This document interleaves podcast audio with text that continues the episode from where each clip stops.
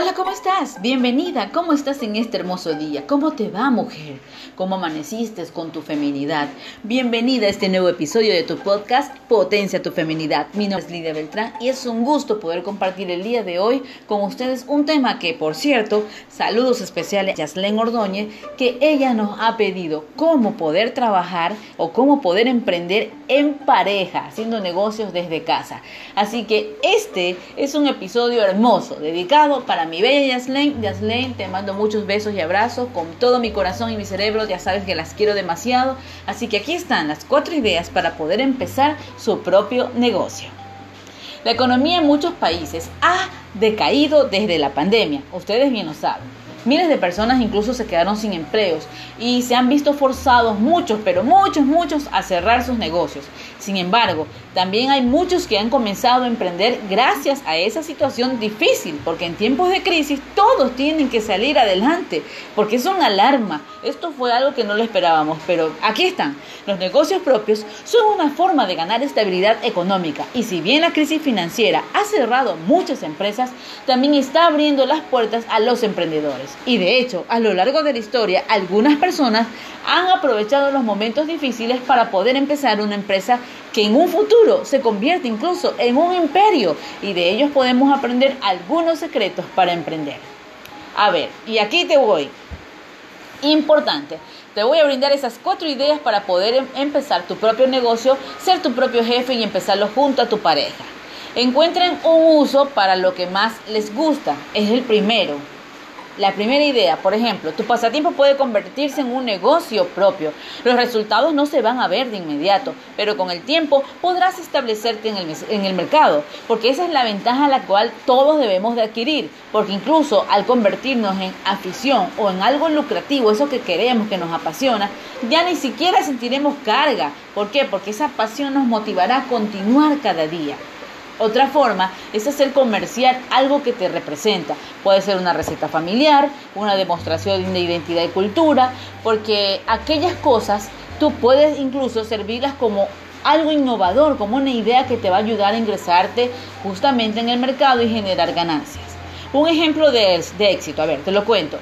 Walter Disney, o más conocido como Walt Disney, y tenía pasión por dibujar caricaturas, lo cual en su época parecía una pérdida de tiempo y darle que dibujaba y dibujaba este hombre, sin embargo cuando dibujó el tan icónico personaje de Mickey Mouse, lo convirtió en un dibujo animado que comenzó a ser prácticamente un imperio donde realmente generó millones y millones de dólares.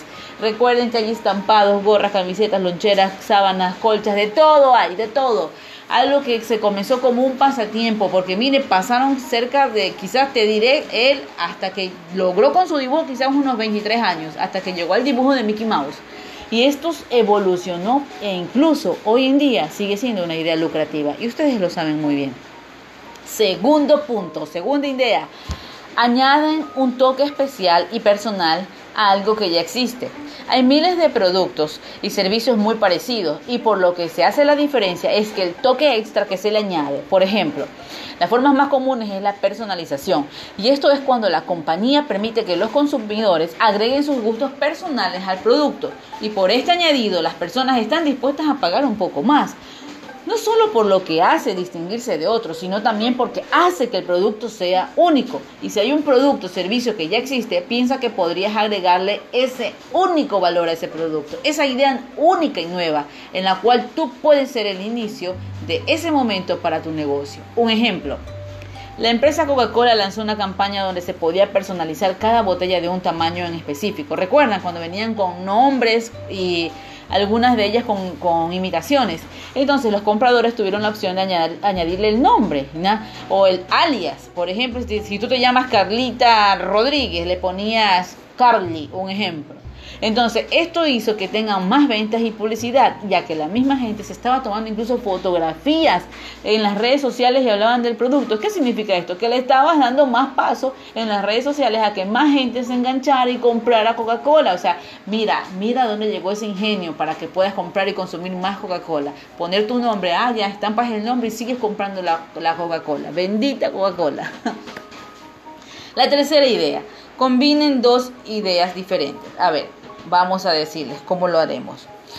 Una forma de destacar un negocio es desafiando lo convencional y combinando dos ideas diferentes. Puede que al principio sea extraño, pero la novedad llamará la atención de los consumidores. El secreto es que evalúen qué clase de público quieren atraer y empiecen desde allí.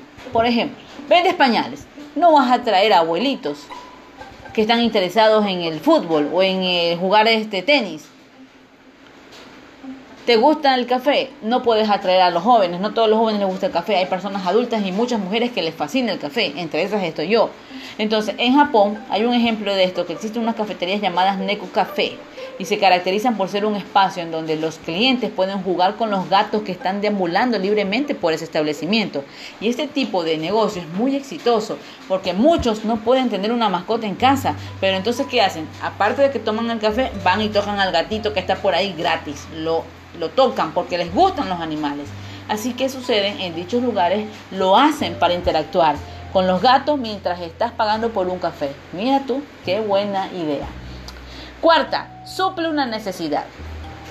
Todas las cosas que tenemos ahora surgieron por suplirnos una necesidad y por más que éstas parezcan triviales, en realidad así son. Por ejemplo, los primeros celulares que podían tomar fotos no tenían una cámara delantera o frontal.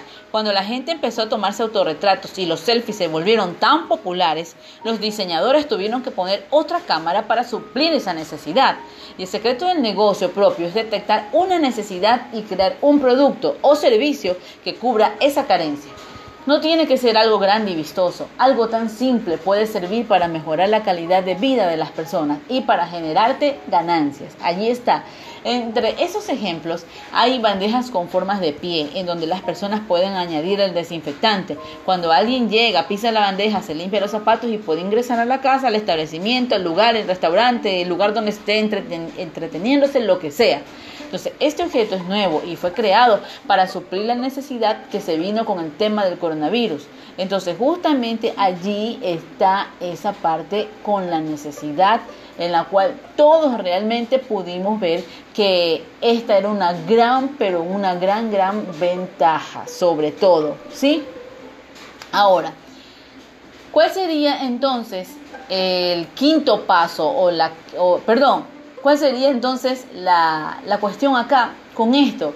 Es que ustedes al tener estos cuatro pasos, estas cuatro ideas que se las dije hace un momento atrás, en el crear su negocio propio, lo hagan siempre con amor, háganlo siempre desde el perdón, háganlo siempre desde la bondad, suéltense, no dejen que nadie, nadie dañe sus ideas, no entreguen al dolor, no entreguen a la oscuridad esa parte que les corresponde a ustedes, entreguen siempre a Dios su luz, porque Él siempre va a hacer que toda crisis en este tiempo te ayude, porque no solamente ha traído planes de bienestar, sino también cosas hermosas y propósitos buenos para todo. Así que yo espero que hoy te haya servido mucho estos pasos, a que tú puedas seguirlos y que puedas comenzar ya a trabajar esa idea de negocio que tú tienes.